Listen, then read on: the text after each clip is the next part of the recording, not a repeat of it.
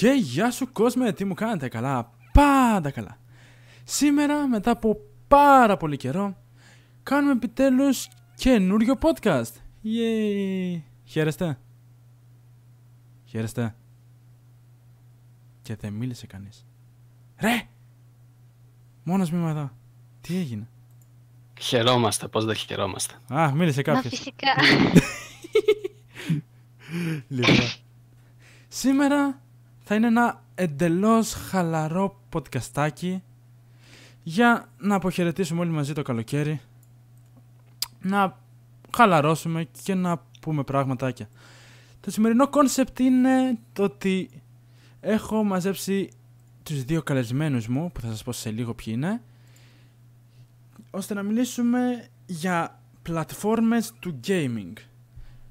Εγώ θα πάρω την πλευρά του PC, γιατί αυτή τη στιγμή κυρίως ασχολούμαι με PC games. Θα έχουμε την πλευρά του Nintendo Switch και γενικώς της Nintendo, που θα είναι ο φίλος μας ο Greco Gamer. Γεια σας παιδιά. Χαίρομαι που βρίσκομαι εδώ. Εμείς όχι, λοιπόν. Ει- ειδικά όταν περιμέναμε κανένα τέταρτο να έρθει το γαμημένο παιχνίδι για το Switch. Δεν το Ε, δεν χαρήκαμε φτε- καθόλου. Ήταν Ε, βάσανο. Ε, δεν φταίω εγώ μετά από, ε, από το πρωί που το περιμένω άσε με. Και από την πλευρά της Sony και του PlayStation έχουμε την Alice. Καλησπέρα, παιδιά. Ε, να, να πούμε τώρα, θα το πούμε και στο τέλος, ε, link για το Instagram προφίλ του, του Greco θα είναι στην περιγραφή και για το κανάλι της Alice επίσης θα είναι στην περιγραφή. Τσεκάρετε τα από τώρα, μαθαίνετε, ό,τι θέλετε κάντε, εντάξει. Λοιπόν, να ξεκινήσουμε αρχικά με το πώς καταλήξατε να ασχολείστε με την κάθε πλατφόρμα. Ε, άλλη θέλεις να ξεκινήσεις, πρώτη, προηγούνται οι κυρίες. Α, εντάξει. Λοιπόν, καταρχάς, εμ, εγώ δεν ε, είχα σκοπό να ξεκινήσω ή κάτι τέτοιο. Μου το έβαλαν στη ζωή μου από πολύ μικρή ηλικία, δηλαδή σε ηλικία 2,5 χρονών μου πήρανε το πρώτο μου PlayStation. Δεν ήξερα καν να παίζω τότε, οπότε έβαζα τη γιαγιά μου να παίζει. Νάτι. Και έτσι γίνονται οι gamers Και γιαγιάδες. σιγά σιγά έμαθα κι εγώ να παίζω. Μετά από πολλή προσπάθεια. Άρα ξεκίνησες από PlayStation το 1. Το κλασικό; Ναι, από το PlayStation 1. Υπέρο. Ε, Γκρέκο. Πώς Εγώ κατέληξες στην Nintendo; Εγώ ξεκίνησα από ε, πολύ παλιά από το εποχές Nintendo 64 όταν είχε πρώτα έρθει στην Ευρώπη από τα τέλη δεκαετία 90 που, τα έχει φέρει, που το έχει φέρει ο ξάδερφός μου. Πώς φαίνεται ο ρέτρο, ξέρω εγώ, Instagram τύπος που απλά αρχίζει. Ε, ήρθε το Nintendo 64 στην Ευρώπη το 1900. Σε λίγο θα Εντάξει, αρχίσουν να τα καλά. αναλύει όλα. Έχω, κα- έχω κάνει το πετούμενο ψάξιμο και αυτό στο συγκεκριμένο, οπότε νομίζω ότι η συγκεκριμένη κονσόλα για μένα ήταν η αφετηρία στο gaming κομμάτι. Oh, nice, nice.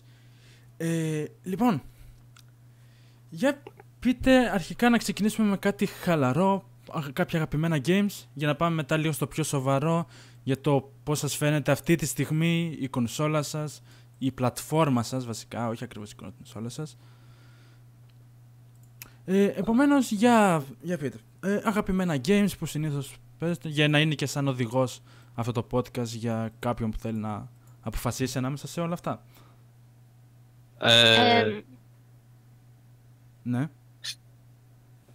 Εμένα μου αρέσουν πάρα πολύ τα survival games και τα fighting games. Είναι φοβερά. Το πρώτο μου fighting game ήταν εμ, το Mortal Kombat. Και για survival game τώρα δεν ξέρω άμα θεωρείται και τόσο το Spyro the Dragon. Spyro. Ε, Ναι. Λογικά survival ακριβώς, δεν ξέρω.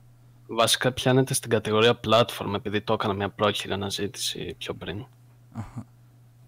Έστω. Εσύ Γκρέκο, κάποια αγαπημένα games; Αγαπημένο Κυρίως για παιχνίδι. Ας το πάμε, ξέρω εγώ, λίγο για το, Να το- πρό- πρόσφατο στο Switch ή κάποια Nintendo.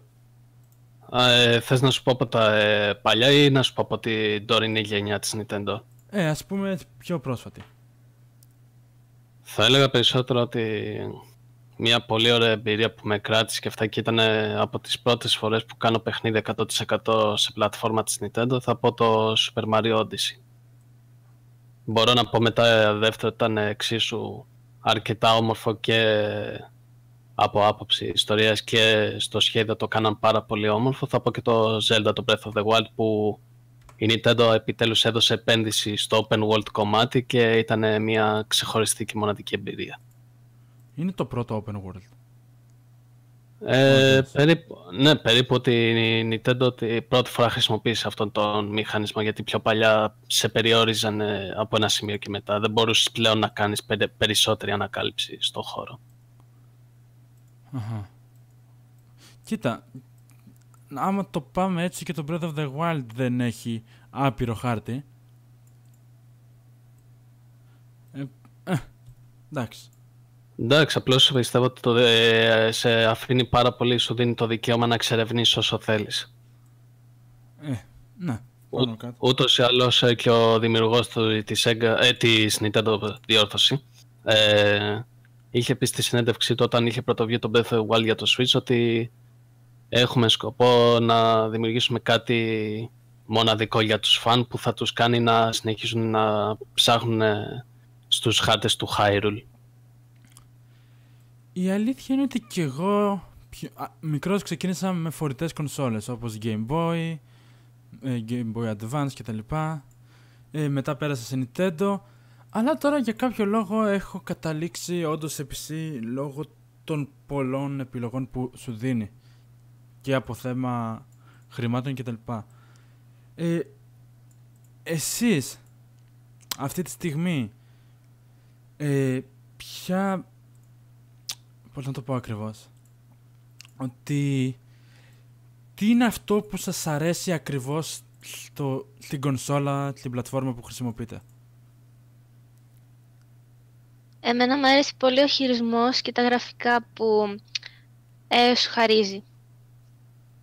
Και ότι δεν χρειάζεται να αλλάζει συνέχεια, όπως το καλή ώρα στον υπολογιστή, κάρτα γραφικών ή διάφορα άλλα κομμάτια για να φαίνεται πιο καλό το παιχνίδι ή να ανταποκρίνεται. Σε αυτό θα συμφωνήσω και εγώ, να ισχύει αυτό. Γιατί άμα ένα παιχνίδι δεν έχει την απαιτούμενη κάρτα, μετά θα πρέπει να χαλάσει επιπλέον budget στο συγκεκριμένο. Βασικά, η αλήθεια είναι ότι αναλόγως με τα παιχνίδια που παίζεις κιόλας, δηλαδή άμα, άμα κυνηγάς κυρίως τα AAA που όντως έχουν πολύ καλύτερα γραφικά, τότε ναι, κάποια στιγμή μπορεί απλά να σε αφήσει η κάρτα σου. Και όντως θα πρέπει να, να αλλάξεις εξοπλισμό. Είναι ένα point όσο να είναι. Και γενικώς για τις κονσόλες αυτό. Δεν χρειάζεται να τις ε, να τις αναβαθμίζεις, ξέρω εγώ, κάθε τρεις και λίγο.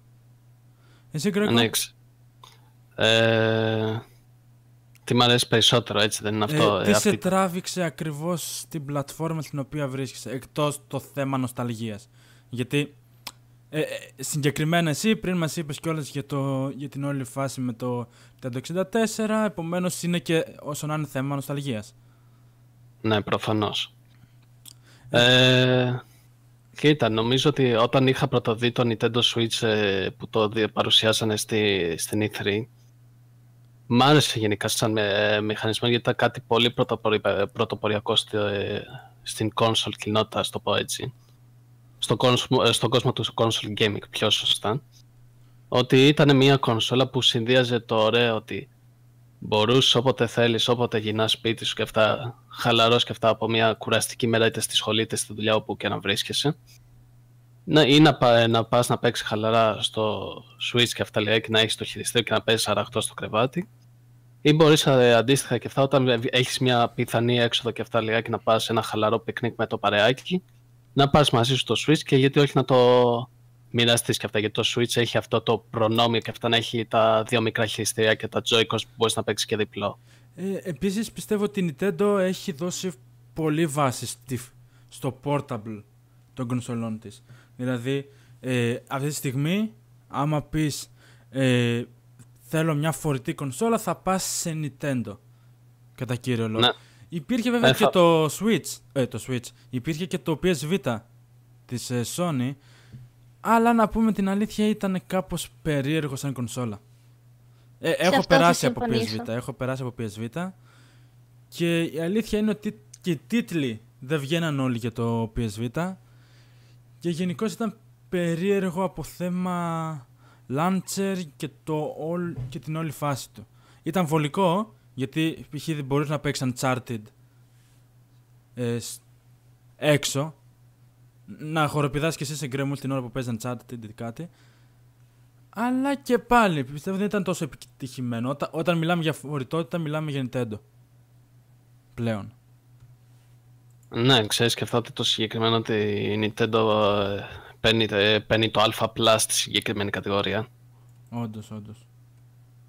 Ε, πριν που, που είπες και εσύ, παίρνω την αφορμή που είπες ότι παίζω και έξω, παίζω και.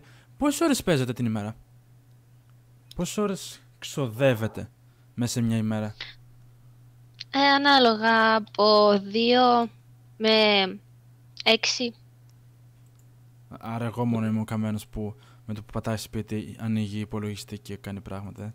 Και αρχίζει να παίζει. Ε, κοίταξε, και αυτά λέγα και ότι μπορώ και εγώ να παίξω ώρες και αυτά. Δηλαδή σε ένα συγκεκριμένο σημείο που είχα φάει, είχα κολλήσει σε ένα παιχνίδι, ε, δεν μπορούσα να το βρω και αυτά και είχα πεισμώσει άσχημα. Είχα σπαταλήσει τουλάχιστον ένα 7ωρο, 8ωρο πάνω από το Switch. Οπότε, I know, yeah, I know your feeling. Και εγώ νομίζω ότι μπορώ να πω ότι στάνταρ όλες που μπορώ να δώσω ένα παιχνίδι από άποψη χρόνου μπορώ να δώσω από 4ωρο μέχρι 5ωρο. Μέχρι πεντάωρα. Ναι, εντάξει. Και, αλλά περιμένουμε και κάποιους άλλους τίτλους που μπορούμε να αφιερώσουμε παραπάνω ώρες. Περιμένουμε περισσότερο το Δεκέμβριο. Βασικά, τι περιμένετε, ποια παιχνίδια περιμένετε στο, στο Ε, μέλλον Εγώ από περιμέ- αυτά που έρχονται να ανακοινωθεί; Εγώ Να... περιμένω το The Last of Us το 2 Ε, μιας και... και αυτό έχει- πάνω κάτω. τι- μόνο, μόνο Last of Us, τέλειωσε. Τίποτα Ναι, δεν περιμένει αυτής η Γιατί ζωής survival, survivor games. Ε, Είναι όντως. Και από ό,τι έδειξε θα είναι και πολύ πιο όμορφο από το προηγούμενο. Θα έχει διαφορές. Ε, ξέραμε ότι θα βγει κάποια στιγμή. Πόσες, δια- πόσα χρόνια διαφορά έχει το ένα από το άλλο; Περίπου. Ε, Αρκετά. Πέντε. Επομένως, μάλλον θ- όντως έχουν... Είναι αναλόγως. Άμα και ε, παραπάνω. σκέφτηκαν, άμα σκέφτηκαν ότι... Άμα ξεκίνησαν βασικά για το Last of Us το 2 με το που τελείωσε και έκανε επιτυχία το Last of Us το 1 τότε όντως δουλεύουν αρκετό καιρό πάνω σε αυτό το project. Άρα θα περιμένεις κάτι καλό. Και πιστεύω ότι θα είναι όντως κάτι καλό. Εγώ πιστεύω πάντως ότι ε, να πάρω τα, έτσι τα ενία, ότι πιστεύω ε, η Sony έχει και κάποιους άλλους τίτλους ωραίους να παρουσιάσει. Πιστεύω ότι και το Resident Evil 2 που θα είναι remake με 4K γραφικά ότι νομ- ε, θα αφήσει το κοινό με ανοιχτό το στόμα. Ε, είναι και πάλι πιστεύω θέμα λίγο νοσταλγίας. Γιατί από, από ό,τι ξέρω, δεν έχω παίξει ποτέ Res- Resident Evil τα παλιά, από ό,τι ξέρω ήταν αρκετά καλό το παιχνίδι το Resident Evil το 2. Επομένως ε, θα αφήσει και από θέμα νοσταλγίας το σημάδι του. Και υπάρχουν και άλλοι τίτλοι γενικά στο προσκήνιο πάρα πολύ. Ότι η Sony έχει γενικά κάποιους ενδιαφέροντου τίτλους. Λέω από τη δικιά μου μεριά που πλέον είναι η Sony μου την ασχολούμαι σε πλέον πιο μικρό βαθμό. Εγώ που δεν έχω παίξει ποτέ σε πλε... Βασικά έχω παίξει κάτι Ratchet Clank και τέτοια παλιά και ό,τι έχω Μμ. παίξει στο PSV. Ε, κάποιοι τίτλοι που θα μου άρεσαν και μου αρέσουν και από αυτούς που υπάρχουν ήδη τώρα και αυτοί που θα βγουν είναι το The Last Guardian Shadow of the Colossus το οποίο είχε γίνει remake πριν ένα ή δύο χρόνια. Ε, ένα χρόνο νομίζω. Έγινε remake πριν ένα Ένα χρόνο, χρόνο. ναι. Ε, το God of War δεν με τρέλανε. Έχω παίξει τα προηγούμενα, αλλά δεν με τρέλανε το καινούριο. Αν και όντως είναι αρκετά καλό από θέμα. Από την όλη φάση του έχει αλλάξει αρκετά. Ε, αλλά κυρίως τέτοιου είδους παιχνίδια. Το Kami που βγήκε για το, για το PlayStation. Για, για το PlayStation λέω. Για το, για το PC. Μετά από τόσο καιρό το, είχα- το έβλεπα στο PS2. Βγήκε για PC, το έπαιξε επιτέλους. Έχει, κα- έχει αρκετά ωραίους τίτλους. Έχει προσεγμένους τίτλους. Fun fact, περιμένουμε ο Kami 2 σύντομα, να είστε έτοιμοι. Όντως. Ναι, κάτι τέτοιο συζητάνε ότι θα βγει σύντομα ο Kami 2. Oh my god. That... Αυτό θα είναι ό,τι καλύτερο. Ό,τι καλύτερο. Ελπίζω να μην το κάνουν όπως να είναι. Πάντως θες να σου πω, άμα και εγώ από τη δικιά μου μεριά, τι τίτλους περιμένουμε στο Nintendo, ε, στην κοινότητα της Nintendo; Ε, ναι. Μια και φύγαμε από το PlayStation. Για πάμε λίγο από Nintendo. Ε, κοίτα, κάποιοι τίτλοι που περιμένουμε πώς και πώς ε, στη σεζόν που μας έχετε, περιμένουμε σίγουρα το Smash Bros. Ultimate το Δεκέμβριο που έχει τρελαθεί Ε, όλο τι, το θα, ίντερνετ. τι θα περίμενε ο Γκρέκο, τι θα περίμενε. Ε, Ολόκληρη 3 πήραν στο κάτω-κάτω. Άμα δεν το περίμενε πολλοί κόσμο, δηλαδή εντάξει. Ας κάνουμε και λίγο εδώ πέρα χα- ε, καλοκαιρινό hype για την ελληνική κοινότητα του Smash. Ε, μετά περιμένουμε το Pokemon Let's Go Pikachu που είναι Α, ένα... το περιμένουμε όντως αυτό; Εντάξει, κοίτα, Αυτοί νομίζω θα το για- βγάλουν, εμείς το περιμένουμε. Προσωπικά λιγάκι εγώ κάποια στιγμή ίσως του δώσω μια ευκαιρία και το αγοράσω. Α, εντάξει, θα, θα έρθω από, από Νοέμβριο να δω τι θα γίνει. Περιμένουμε ένα άλλο πολύ ωραίο παιχνίδι που θα βγει του, ε, του χρόνου, δεν ξέρω ακόμη η ημερομηνία το 19, το Fire Emblem Three Houses που είναι πάρα πολύ όμορφο γιατί βάζουν και λίγο επένδυση στο Open World γιατί το Fire Emblem μέχρι τότε ήταν πολύ strategy. Ναι, όντως ισχύει. Ήταν, πο- είναι πολύ strategy τα Fire Emblem μέχρι τώρα. Το καινούριο παιχνίδι Digimon που θα βγει σε όλες τις πλατφόρμες. Ναι, όντως. Είναι καλό που βλέπεις, ξέρω εγώ, τέτοια, αλλά να μείνουμε λίγο στη φάση της Nintendo. Γιατί αν είναι να μιλήσουμε για όλες τις πλατφόρμες, εντάξει. Μμμ. Είναι Ναι, ισχύει πολύ- αυτό που λες. Ας μιλήσουμε Και για πιο δύο- exclusive.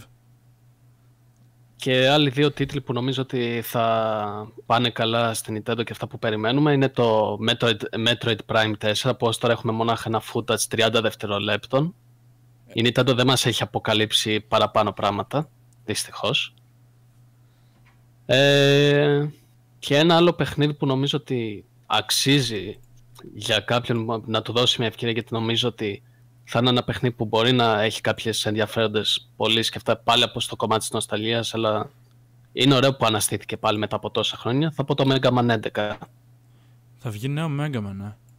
Ναι, ναι. Και θέλω να ελπίζω ότι το συγκεκριμένο θα, ε, θα υπάρξει και σαν copy τίτλος, ε, σαν physical copy. ε, δεν θα χρειάζεται να το πάρουμε από, ξέρεις, digital. Ναι, από το Nintendo eShop. Ακριβώς.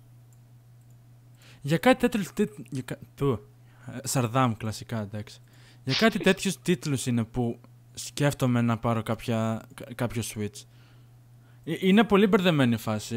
ε, Και τα δύο έχουν ε, ωραίους τίτλους. Εγώ αυτή τη στιγμή δεν έχω χαϊπαριστεί για κάποιο Nintendo τίτλο. Είναι η αλήθεια. Κυρίως περιμένω να δω τι θα γίνει με, με τη φάση των Pokemon. Δεν δεν θα αρχίσουμε να μιλάμε τώρα για Pokemon, αλλά θέλω πραγματικά να δω. Ε, το Let's Go Pikachu και Eevee έχουν κάποια ενδιαφέροντα features, αλλά κατά τα άλλα είναι απλά ένα περίεργο spin-off. Βασικά θα έλεγα, θα, θα πω σε αυτό ότι ακόμη η κονσόλα είναι σε baby steps, οπότε Baby steps με πωλήσεις όμως που έχουν ε, κάνει σχεδόν ρεκόρ. Ε, με πωλήσει και αυτά που αυτή τη στιγμή σύντομα και αυτά περιμένουμε ότι το Switch θα σπάσει τα 20 εκατομμύρια. Wow. Αυτά είναι, ρε. Και επίσης έναν τίτλο που ξέχασα πριν να το αναφέρω, Όχ. ένα, ε, που είναι πολλά υποσχόμενος. Περιμένουμε σύντομα για τον Bayonetta 3. Γιατί είμαι σίγουρος κα, κάποιοι κάτω από τα σχόλια μπορεί κάποιοι να αφήσουν ε, καλά τον Bayonetta 3 το ξεχάσατε. Εντάξει. Πεί- Πείτε μας κάτω τι τίτλους περιμένετε κι εσείς από την κάθε πλατφόρμα. Εγώ δεν είναι ότι περιμένω κάτι για... γιατί δεν ξέρω. Πολ... Τα περισσότερα που βγαίνουν σε, τε- σε PC ε, έχουν βγει και στα υπόλοιπα. Δηλαδή κα... κυρίως διαμάντια. Εγώ παίζω indie. Επομένως πολλά indie όπως το Dead Cells έχει βγει και στο, και στο Switch. Δεν ξέρω, στο PlayStation έχει βγει Dead Cells. Μμ, δεν νομίζω. Δεν το έχω ψάξει να σου πω την αλήθεια. Ναι, δεν έχει και τόσο exclusive τίτλους, εκτός από κάποιο όρι υποθέτω. Το, το νέο όρι που περιμένω όσο τίποτα άλλο. Το, τώρα μου έκανε hype ο άλλος για, το, για Okami 2. Θα ήθελα βέβαια τίτλους όπως το Shadow of the Colossus να έρθουν στο PC, αλλά δεν το βλέπω, δεν υπάρχει περίπτωση. Παρένθεση. Ναι. Πάνω που, που, που ρώτησε άμα είναι στο PS4 το Dead Cells, πάλι έκανα μια μικρή έρευνα και είναι και για το PS4 διαθέσιμο. Α, είναι και για το PS4. Επομένως, βλέπω ότι τα, τα περισσότερα PC games υπάρχουν συνήθως στις άλλες κονσόλες. Με ελάχιστες εξαιρέσεις. Ναι, με ελάχιστες εξαιρέσεις. Που συνήθως αυτές οι εξαιρέσεις είναι παιχνίδια που δεν παίζω γιατί είμαι πολύ περίεργος με, τα, με τα games μου. Επομένως, το Hollow Knight νομίζω είναι και στο Switch και στο PlayStation επίσης. Γενικώς τέ, Να τέ- κα- τέτοια παιχνίδια συνήθως ασχολούμαι και δεν είναι κάποιο που είναι τόσο exclusive για PC. Επίσης, το Hollow Knight σημείωσε κάποιες πολύ ενδιαφέρουσες πωλήσεις στο Switch ότι τράβηξε πάρα πολύ κιλό το Hollow Knight στη Switch κοινότητα. Nice. Λοιπόν, ε, θα θέλετε να κριτικάρουμε κατά κάποιον τρόπο όλες αυτές τις πλατφόρμες; Υπάρχει π.χ. κάτι σε αυτό που επιλέξατε, κάποια κίνηση, είτε από θέμα marketing, είτε από θέμα games, είτε από γενικώς από κάτι που έχει η πλατφόρμα σας που δεν σας αρέσει; Μμ, Ας μιλήσουμε λίγο για αρνητικά, δηλαδή να μην εκθιάζουμε μόνο κονσόλες και, και PC. Τα αρνητικά πιστεύω ότι είναι τα online, δηλαδή εφόσον έχεις ίντερνετ στο σπίτι, κανονικά θα έπρεπε να μπορείς να παίζεις οποιοδήποτε online, χωρίς να το πληρώσεις ξεχωριστά. Α- αγοράζεις, ξέρω εγώ, χρόνους online. Τι... Εξ, εξήγησέ το λίγο. Γιατί Ότι αγορα- βλαμμένοι σαν για να εμένα δεν το παί- καταλαβαίνουμε αυτό. Για να παίζεις με άλλα άτομα online πρέπει να αγοράζεις παιχνίδια, ε, όχι παιχνίδια, μια συγκεκριμένη κάρτα για να μπορείς να παίξεις με τους άλλους. Αχα. Αλλά μόνο αυτό πιστεύω ότι είναι το αρνητικό. Από θέμα τιμής Τώρα δεν ξέρω. των games και των Από λοιπόν, τι πιστεύεις; Από θέμα τιμής πιστεύω ότι είναι πολύ καλές οι τιμές. Μπορείς να βρεις ε, από... για κάθε budget. Και εξάλλου με τα χρόνια, δηλαδή άμα περάσει κάποιο διάστημα, θα υπάρξουν και πολλές εκτόσεις. Ναι. Οπότε δεν υπάρχει θέμα. Γκρέκο, κάτι στη Nintendo που να σε χαλάει; Κοίτα, σε αυτό που θα με χαλάσει τώρα σύντομα στην Nintendo είναι ότι το Σεπτέμβρη που μας έρχεται σύντομα είναι ότι από μέσα Σεπτεμβρίου και εμείς θα έχουμε συνδρομή στα παιχνίδια με τις Nintendo online, online cards που είναι κάτι αντίστοιχο και στη Sony που τους κοστολογούν 60 ευρώ το χρόνο για να παίζουν online παιχνίδια. Σε εμάς θα είναι 20 ευρώ για αρχή τώρα. Τώρα μπήκε η Nintendo σε αυτό το κομμάτι να χρεώνει να παίζει με άλλους, γιατί πιο πριν δεν το έκανε. Ε, επίσης να πω λίγο κάτι ότι ε, μπορείτε και εσείς να σχολιάσετε σε άλλες ε, πλατφόρμες άμα έχετε κάτι αρνητικό να πείτε, άμα διαφωνείτε. Αλλά πιστεύω, ε, εγώ προσωπικά έχω καλυφθεί ε, από το θέμα της Sony και του PlayStation. Αυτό δεν το ήξερα καν ότι είναι ως αρνητικό, το έμαθα τώρα. Είναι, είναι όντως περίεργο. Αλλά κάτι άλλο σχετικά με το PlayStation δεν έχω να πω. Αλλά ναι, ήθελα να διευκρινίσω ότι μπορείτε να σχολιάσετε και εσείς τις, τις υπόλοιπες πλατφόρμες. Ναι, Και συ- επί- συνέχισε. Και επίσης και ένα ακόμη ε, αρνητικό της Nintendo που το κάνει πάρα πολλά χρόνια, δυστυχώς το συγκεκριμένο πράγμα, είναι ότι βάζει διάφορους τίτλους, π.χ. έναν τίτλο που ήταν, ε, είχε σημειώσει τεράστια επιτυχία, δηλαδή... Ποιο να σκεφτώ. Α, το πιο απλό, ε, που λέγαμε πριν από λίγο πάλι Pokemon, την Pokemon Gold, που είχε βγει στο Nintendo 3DS eShop Α, που και δεν, αντί να, που δεν ήταν και physical αντί- copy, εννοείς. Ναι, ναι, και αντί να ήταν σε μια πολύ φυσιολογική τιμή τάξη του 4-5 ευρώ για να, φτάσει, για να μπορέσει να πλησιάσει το κοινό της για να το πάρει αυτό το παιχνίδι για να ξαναθυμηθεί τα παλιά, να κάνει ένα ωραίο rewind, τους το κοστολογείς σε ένα τόσο, σε ένα συγκεκριμένο τέτοιο ποσό, λέει, υπέρογκο ποσό, Άμα κάνω λάθος τη λέξη, διορθώστε με. Ε, με αποτέλεσμα να τους απομακρύνει, ε, με, να τους απομακρύνει λόγω εξαιτίας αυτής της τιμής. Γιατί η Nintendo έχει αυτό το ελάττωμα ότι όταν ένας τίτλος σημειώνει τεράστια επιτυχία, στα επόμενα χρόνια θα το έχει σε αυτή τη σταθερή τιμή, λες και είναι day one το παιχνίδι, ότι, σαν, ότι βγήκε τώρα εκείνη τη στιγμή. Να σχολιάσω λίγο. Νομίζω 15 ευρώ δεν είναι η, η, βασικά η Gold, η Silver και η Crystal. Ναι, τόσο νομίζω ότι είναι. Δεν την πιστεύω φορά. ότι είναι υπερβολικό. Ε, εγώ έχω μαζέψει κάποιες από τις παλιές κασέτες, τις αγόρασα τώρα πρόσφατα, ως κασέτες δηλαδή, κανονικά ε, physical copies και πάνω κάτω κοστολογούνται οι κασέτες ε, του Game Boy περίπου στα 20 με 25 ευρώ. Κάθε, και 15 μη σου πω. Ε, μερικές είχα πάρει 15. Δεν πιστεύω ότι είναι κακιά. Επίσης σε κάποια μαγαζιά που δεν θα πω τώρα γιατί δεν είναι χορηγία, άμα θέλετε γίνεται. Ναι, τώρα σε μένα θα έρθουν. ναι, σε κάποια μαγαζιά, ειδικά αυτά τα πορτοκαλί, ξέρετε πιανό. Ε, ναι, το έχω δει και 10 ευρώ. Το οποίο για τα συγκεκριμένα. Ναι, θα μου πεις δεν είναι physical copies, δεν έχει κάτι ενδιαφέρον μέσα. Ε, ίσως σαν κουτί και μόνο θα μπορούσε να είναι ένα, ένα επιπλέον και δεν είναι απλά ε, ένα, μια αγορά μέσω e-shop του, της Nintendo. Πιστεύω είναι κομπλέ αυτό το θέμα. Απλώς θα εγώ χαρακτηρι... ε, σαν Nintendo fan ότι χαρακτηρίζω ότι η Nintendo είναι πολύ αυστηρή στις τιμές της, είναι πολύ αυστηρή. Ισχύει, ισχύει. Αυτό ναι. Ισχύει. Μπορώ σε... να συμφωνήσω. Ότι σε αυτό τη Sony είναι πιο ελαστική με τους φαν ότι επειδή δείχνει τη Sony πόσο εκτίμηση της, της δείχνουν το σύνολο το community σου λέει, οκ, αφού από τη στιγμή που αγοράζεις τα παιχνίδια μου, ε, το Μάιο που μας έρχεται θα... Ε, ναι. Κάτι πέθανε μέσα στο σπίτι μου, λοιπόν. Ε, πάρτε λίγο πιο πριν. Ε, η Sony που μας έλεγε, ε, που πήγε για να δείξει πόσο οι fans αγοράζουν τα παιχνίδια και αυτά, ότι αγοράζει τους τίτλους μου, ωραία, το Μάιο και αυτά θα έχεις 2-3 ε, παιχνίδια δυνατούς τίτλους δωρεάν. Αυτό είναι καλό. Είναι ένα μεγάλο θέμα αυτό της Nintendo, γιατί βλέπω τίτλους οι οποίοι είναι 70 ευρώ και βάλε. Δεν το θεωρώ πέρα, λογικό αυτό.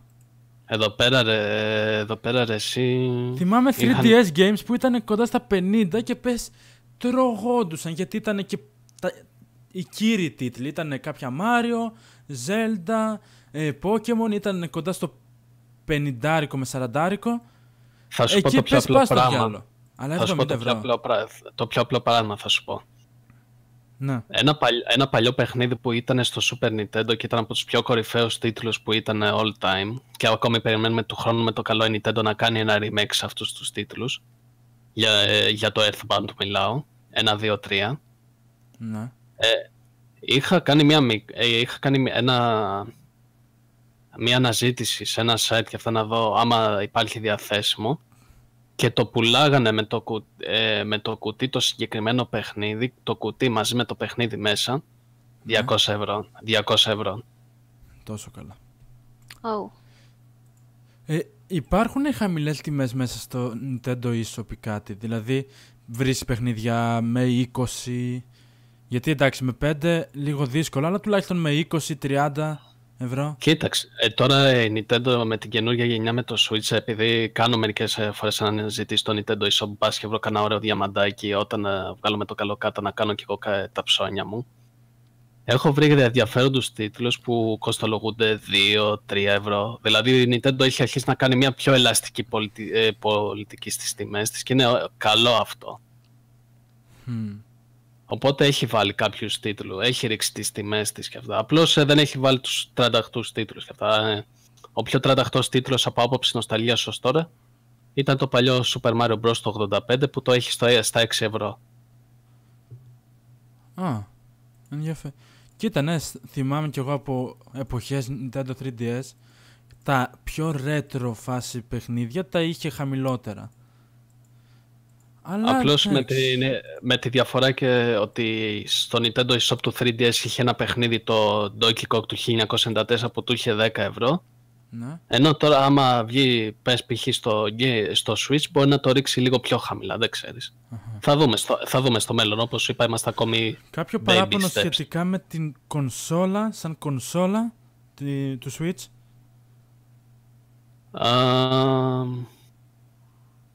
Όντως θα σου φανεί περίεργο, αλλά ε, μετά ε, που το χειρίζομαι εδώ και ένα χρόνο κοντά, νομίζω, δεν είμαι σίγουρος, ε, μπορώ να σου πω ότι δεν έχω διαπιστώσει κάποιο παράπονο και αυτά για την ώρα. Ε, το Δεν θέμα dock, ντοκαρίσματος και ξεντοκαρίσματος. Εγώ Γιατί περισσότερο και εγώ παίζω προσπαθώ στο... να μα... είναι αυτή τη στιγμή μπο- προσπαθώ να μπω στη φάση του ότι κάνω ερωτήσεις που θα έκανε ο καθένας που θέλει να αγοράσει την τάδε κονσόλα ή κάτι. Γιατί και εγώ είμαι στο σκεπτικό ε, να αγοράσω κάποια κονσόλα. Επομένως Κοίτα. είναι... Είμαι εγώ τέλος πάντων που ρωτάω πράγματα κάποιον τα οποία μπορεί να μάθει και κάποιος άλλος που ενδιαφέρεται. Στο, ε, κοίτα, αυτό με τον dock όντως ισχύει, είναι ένα θέμα και αυτό γιατί έχω ακούσει πολλές ιστορίες από το ξένο Nintendo community. Τι ε, π.χ. σε φάση ότι καταστρέ... ε, άμα το κάνεις dock και το βγάζεις μετά, ε, η κονσόλα μετά αρχίζει και έχει θέματα. Αχα. Αλλά εγώ πιστεύω ότι επειδή παίζω μονίμως στο dock δεν έχω διαπιστώσει κάποιο πρόβλημα. Ε, παίζω μια χαρά, τα παιχνίδια μου δεν κολλάνε σχεδόν ποτέ, οπότε είμαι ε, κομπλέ. Το μόνο ελάττωμα και αυτό είναι ότι πρέπει να πάρω μια SD card σύντομα γιατί πρέπει να αυξήσω το χώρο γιατί είναι 32 GB. Επίσης είναι και αυτό ένα θέμα που έχω παρατηρήσει. Από την, άλλη, Ναι, ναι, πε- πες πρώτα άλλη εσύ και μετά το λέω εγώ. Δεν υπάρχει από θέμα. την άλλη το PlayStation έχει πολύ μεγάλη μνήμη, οπότε δεν χρειάζεται να σβήσεις παιχνίδια κάθε τρεις και λίγο. Μπορείς να έχεις όσα θέλεις. Αρκεί να το ε, έχεις αγοράσει με το 1 TB. Ε, α- αξίζουν, πιστεύετε, οικονομικά οι κονσόλες; Π.χ. το PlayStation. Ε, αξίζει πιστεύω να πάρεις πως PlayStation Pro αντί για PlayStation κανονικό ή κάτι; Μόνο αν έχεις 4K τηλεόραση. Μόνο. Για καλύτερα γραφικά, ναι. Οκ. Δηλαδή δεν υπάρχει κάποια άλλη μεγάλη διαφορά. Ε, εσύ, Γκρέκο, από θέμα χρημάτων, οικονομικό, το πώς, το, πώς βλέπεις το Switch; Εντάξει, η τιμή του ε, παρά ήταν και αυτά 330 ευρώ ε, παρά είναι. Εγώ πιστεύω ότι. 330 μια είναι τιμή- τώρα, όταν βγήκε ήταν 300. Ω, 330 ήταν από πάντα. Όχι, δεν είναι 330. Όχι, μπορεί να κάνω Ε, λάθος. anyway. 380 ήταν χωρίς παιχνίδι κάποτε. Να. Επίσης, Τέλος. το, αυτό που έχω παρατηρήσει, ότι χρειάζεται πολλά αξεσουάρ για το Switch. Ναι, χρειάζεσαι συγκεκριμένα. και εκεί Δηλαδή, φεύγουν προς... και άλλα χρήματα. Αυτό είναι το παράλογο για Ναι. μένα. Ε, έχω ακούσει ότι αρχικά το control, τα control, το, το controller που έχει από μέσα του, από μόνο του, καλά, full στα σαρδάμ, ρε. τα τα- Joy-Cons. Τα Joy-Cons, ναι. Ότι δεν βολεύουν καθόλου και πρέπει να πάρεις το Pro Controller και άλλα τέτοια. Ε, ναι, δηλαδή Εσύ έχεις σκέψου πάρει ε, το controller; Ναι, το έχω αγοράσει το Pro Control γιατί ξέρω ε, είμαι, συ- ε, είμαι από τα άτομα που έχουν μεγάλα χέρια και δεν βολεύεται με τα Joy-Cons που είναι πολύ μικρά. Άρα τα Joy-Cons είναι απλά Αλλά εγώ όπως νόμιζα το ότι χειρισ- έρχεται μαζί.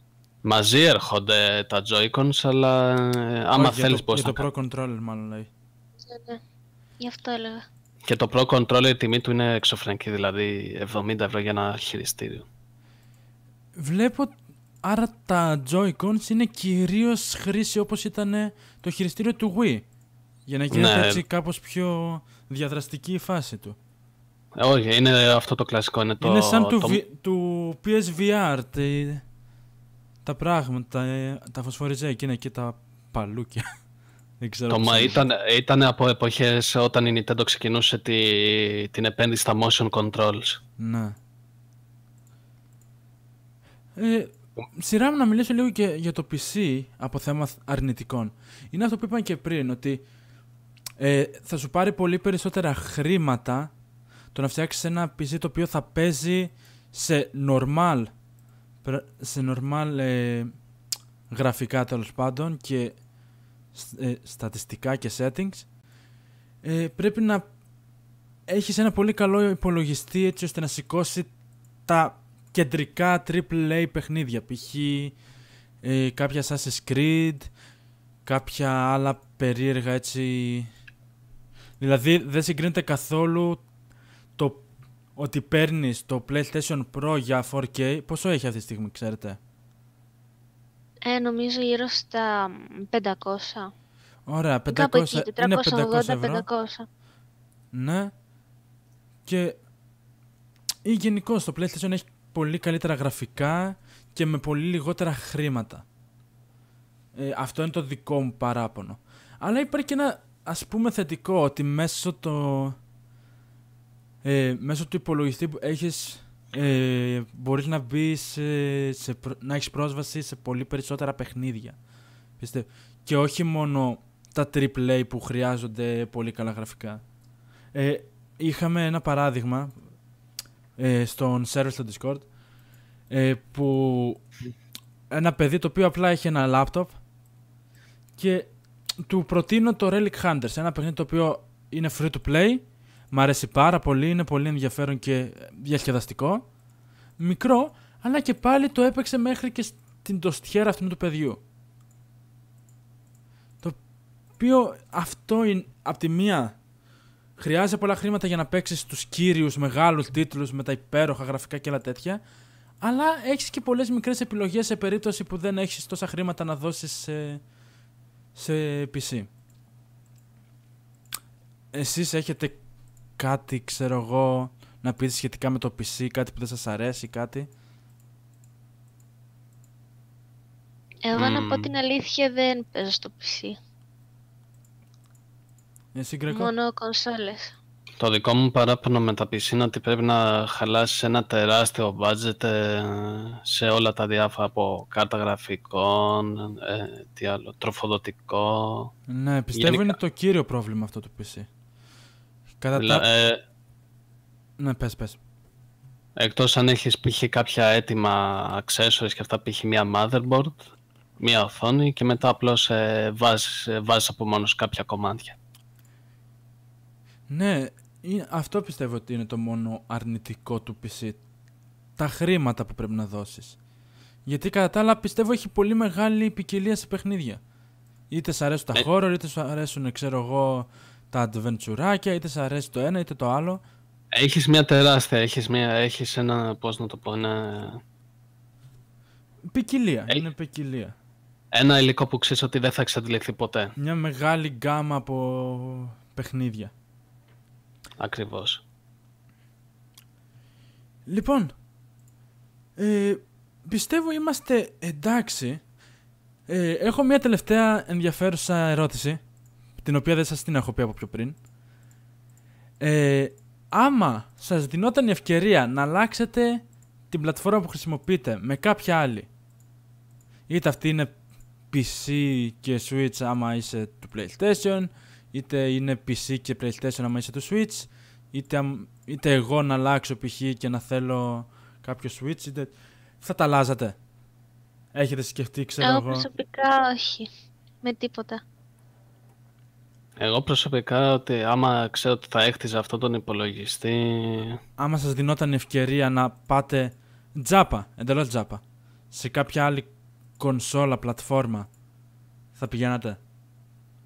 Στο PlayStation εγώ προσωπικά δεν νομίζω πλέον, ε, δεν είμαι σίγουρος θα τα ξαναπεί, αλλά θα πήγαινα στο κομμάτι PC. Εγώ προσωπικά δεν θα άλλαζα γιατί μου αρέσει πάρα πολύ και είναι πιο πολύ θέμα νοσταλγικό, οπότε ε, δεν θα Ναι. πήγαινα. Ε, έχεις παίξει και PlayStation 1, PlayStation 2, PlayStation 3. Ε, εκ- ναι, εκτός από το PlayStation 3. Που πιστεύω ότι είναι πάνω κάτω το ίδιο με το PlayStation 4, γι' αυτό δεν αγόρασα το 3. Σαν εξέλιξη από κονσόλα σε κονσόλα, πώς τη βλέπετε; Δηλαδή, πώς ήταν οι παλιές σε σχέση με τις πώς είναι καινούριες, εκτός από θέμα γραφικών; Είναι και διαφορετικός ο χειρισμός, είναι πιο εύκολα στη χρήση και είναι πιο ευχάριστο σε σχέση με πιο παλιά. Εσύ, Γκρέκο, σε σχέση Είναι με άλλες ότι σου- κονσόλες, παλιές της Nintendo. Είναι ότι σου δίνει μια πιο, πα- ε, κάτι, μια πιο έξτρα ελευθερία στο να ανακαλύψεις περισσότερα πράγματα, θα έλεγα.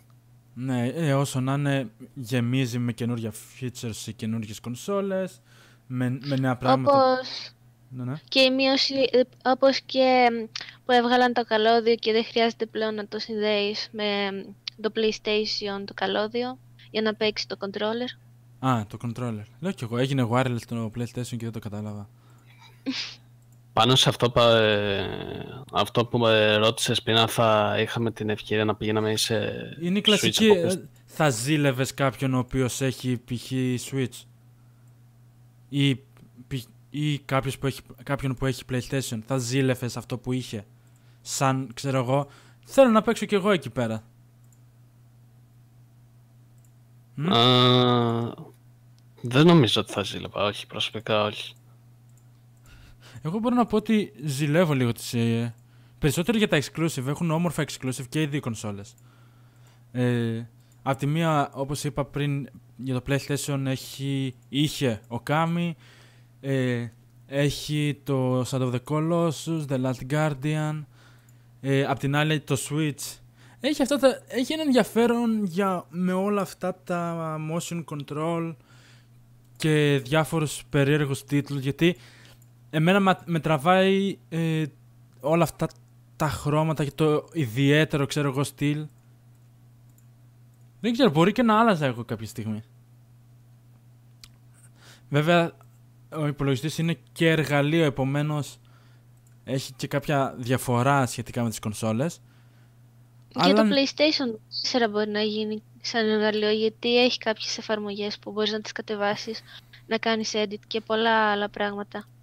Π.χ. να ηχογραφήσεις Όντως. και να κάνεις live πολύ πιο εύκολα σε σχέση με το PC. Ισχύει. Αυτό με το πολύ πιο εύκολα ισχύει όντως. Γιατί με το PC πρέπει να έχεις συγκεκριμένα πράγματα και πάνω. Ε, πρέπει να έχεις. Ε, να ξέρεις λίγο από την όλη φάση τον bitrate, τον FPS, τον της οργάνωσης εφαρμογών όπως το OBS και άλλα τέτοια. Επίσης μπορείς να δεις ταινίες, να κατεβάσεις Netflix και πολλά, πο- πάρα πολλές εφαρμογές. Είναι παιχνιδοκοσόλα, TV box μαζί. Ε- Είναι λίγο πιο. Είναι όντως ιδιαίτερο επομένως το PlayStation. Το, το Switch πώς είναι σε, αυ- σε αυτό το τομέα; Σε Μπορεί αυτό να το κάνει τομέα κάποιος δεν- κάτι άλλο εκτός από το να παίζει παιχνίδια. Το οποίο ναι, δεν παίζει και πολύ ρόλο στο πώς θα κρίνεις μια κονσόλα γιατί είναι παιχνιδοκονσόλα. Αλλά και πάλι, ό,τι, ό,τι plus υπάρχει, ό,τι bonus μπορείς να κάνεις, είναι καλό. Πλώς το προ- ε, προς το παρόν το Switch έχει, είναι περιορισμένο γιατί δεν έχει ακόμη τις απαιτούμενες εφαρμογές που θέλω. Εδώ δεν υπάρχει καν το YouTube στο Switch, δυστυχώς. Όντως. Ναι, έχει ακόμα... Αλήθεια. Ναι, δεν έχει ούτε YouTube, ούτε Netflix, τίποτα. Σε αυτά ε, υστερεί απίστευτα πάρα πολύ. Το YouTube το έχουν φέρει ακόμη και στο 3DS. Ναι, όντως. Ναι, αλλά- είχε, 3 είχε το 3DS ε, YouTube. Ναι, αλλά με τεράστια καθυστέρηση. Όχι, κανονικά. Ναι, ναι, όταν, όταν βγήκε είχε μέσα YouTube από ό,τι θυμάμαι. Ναι. Απλά πρέπει να κατεβάσεις την εφαρμογή και την περιέχει. Και μπορείς να δεις κανονικά βίντεο χωρίς καθυστέρηση ή κάτι διαφορετικό. Απλώς με λιγότερη ανάλυση. Επειδή λόγω της οθόνης. Που είναι λίγο περιορισμένη. Ναι. Επίσης, πάντως κάποια στιγμή στο μέλλον μπορεί να κάνω το συνδυασμό. Π.χ. να έχω ήδη έτοιμο έναν καλό υπολογιστή που σκέφτομαι στο μέλλον να χτίσω και πάλι να έχω το Switch, έτσι να έχω και τις δύο πλατφόρμες μαζί και PC και Switch, να κάνω μια mix, κατάλαβες πώς το λέω. Ναι, ναι. Κάτι που είχα πει και σε διάφορα, ξέρω εγώ, διάφορες φορές που μιλάμε. Κάτι που θα μπορούσε να είχε κάνει η Nintendo αντί να, να, αντί να φτιάξει, ξέρω εγώ, μια τόσο περίεργη κονσόλα, θα ήταν απλά να έκανε κάποια συνεργασία ίσως με τη Microsoft, έτσι ώστε να μπορεί να χρησιμοποιεί τον υπολογιστή ως, ε, ως το docking station, ας πούμε. Απλά να μπορούσες να χρησιμοποιήσεις μια εφαρμογή που ήταν από τον υπολογιστή, έτσι ώστε να παίζεις παιχνίδια του Switch στον υπολογιστή, χωρίς να είναι emulator. Παίζει και αυτό. Ε, πάντως η συνεργασία, έκανε μια συνεργασία Nintendo με τη Microsoft για ένα παιχνίδι Γιατί η πρόσφατα. Microsoft δεν έχει κάτι φορητό. Επομένως, θα την βο... ίσως και να τη βόλευε ή να έκανε η Microsoft κάτι φορετό. Αυτή θα ήταν μια πολύ ωραία ιδέα. Θα ήταν ενδιαφέρον. Αυτή τη στιγμή, άμα έχεις Xbox από ό,τι ξέρω. Επίσης, δεν υπάρχει κάποιος που να παίρνει μέρος με το Xbox γιατί το Xbox είναι περίπου σαν το PC. Έχει περίπου τα ίδια παιχνίδια. Απλά είναι μια κονσόλα. Αυτή τη στιγμή είναι λίγο έτσι και έτσι σαν, σαν κονσόλα. Είναι Πιο δυνατή, έξω. αλλά δεν έχει τίτλους. Είναι πιο έξω από Εμένα- το παιχνίδι. Εμένα προσωπικά δεν μου αρέσει καθόλου. Ε, έχει κάποια features που είχαν δείξει και Gramers σε ένα βίντεο το ότι άμα έχεις ένα, play, ένα όχι PlayStation, ένα Xbox, έναν καλό υπο, όχι καλό ακριβώς, έναν υπολογιστή αρκετά normal και ένα tablet π.χ. που το οποίο να τρέχει Windows, μπορείς εύκολα να χρ- το χρησιμοποιήσεις ως, ε, ως φορητή κονσόλα. Έχει κάποια περίεργα features ε, σχετικά με το share που κάνει μέσω των Windows και της Microsoft. Είναι- Είναι ένας από τους λόγους που όταν πρωτοείδα αυτό το βίντεο από τους Gramers δεν, δεν ήξερα τι έπαιζε αρχικά να πω αυτό. Δεν ήξερα τι, τι features μπορούσε να κάνεις με το Xbox. Είναι κάτι το οποίο από τη στιγμή που έχεις PC το σκέφτηκα ότι ίσως ένα Xbox παίζει και να ήταν καλό γιατί θα έπαιζα παιχνίδια του Xbox στο PC. Αλλά είναι περίεργο να πάρεις ολόκληρη κονσόλα για να παίζεις παιχνίδια στο PC.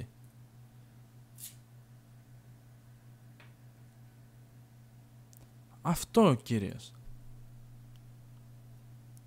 Έχετε κάτι να πείτε σχετικά με αυτό; Εντάξει, και τα προσωπικά ε, η Microsoft για μένα μου είναι, μου είναι αδιάφορο, οπότε δεν θα δώσω... Δεν θα, δεν θα σχολιάσω κάτι. Οκ. Λοιπόν, ε, αυτό ήταν το μικρό γλυκό χαλαρό μας podcast για σήμερα. Ελπίζω να σας άρεσε, να ίσως μερικού να τους βοηθήσαμε να επιλέξουν και ανάμεσα σε αυτές τις πλατφόρμες. Ε, ελπίζω πείτε μας από κάτω σχόλια σχετικά με τι, ποια πλατφόρμα σας άρεσε εσάς, ποια παιχνίδια θα θέλατε να παίξετε, αλλά έχετε άλλη κονσόλα και άλλα τέτοια ενδιαφέροντα πράγματα. Ε, απελευθερωθείτε κάτω στα comments. Πείτε ό,τι θέλετε. Ε, ναι, θα ήθελα να ευχαριστήσω τους υπέροχους καλεσμένους μου που έχω σήμερα εδώ πέρα για να κλείσουμε μαζί αυτό το καλοκαίρι. Ε, ευχαριστώ παιδιά. Εμείς ευχαριστούμε. Ε, τα links από, το Instagram, από τη σελίδα του Instagram του Γκρέκο και από το κανάλι της άλλης είναι κάτω στην περιγραφή. Πηγαίνετε, τσεκάρτε τους τώρα γιατί πιστεύω ότι είναι όντως πολύ καλοί σε αυτό που κάνουν. ε. Ο, ο Γκρέκο βγάζοντας τα post και κάνοντας τις έρευνες που κάνει και η άλλη στο να παίζει PlayStation ε, 4 games. Επομένως, αυτά για σήμερα. Ελπίζω να σας άρεσε. Κάντε ένα like, κάντε ένα share, κάντε ένα subscribe και τα λέμε την επόμενη φορά. Σαγιονάρα! Πείτε κάτι. Αντίος. Γεια σας! Τα λέμε.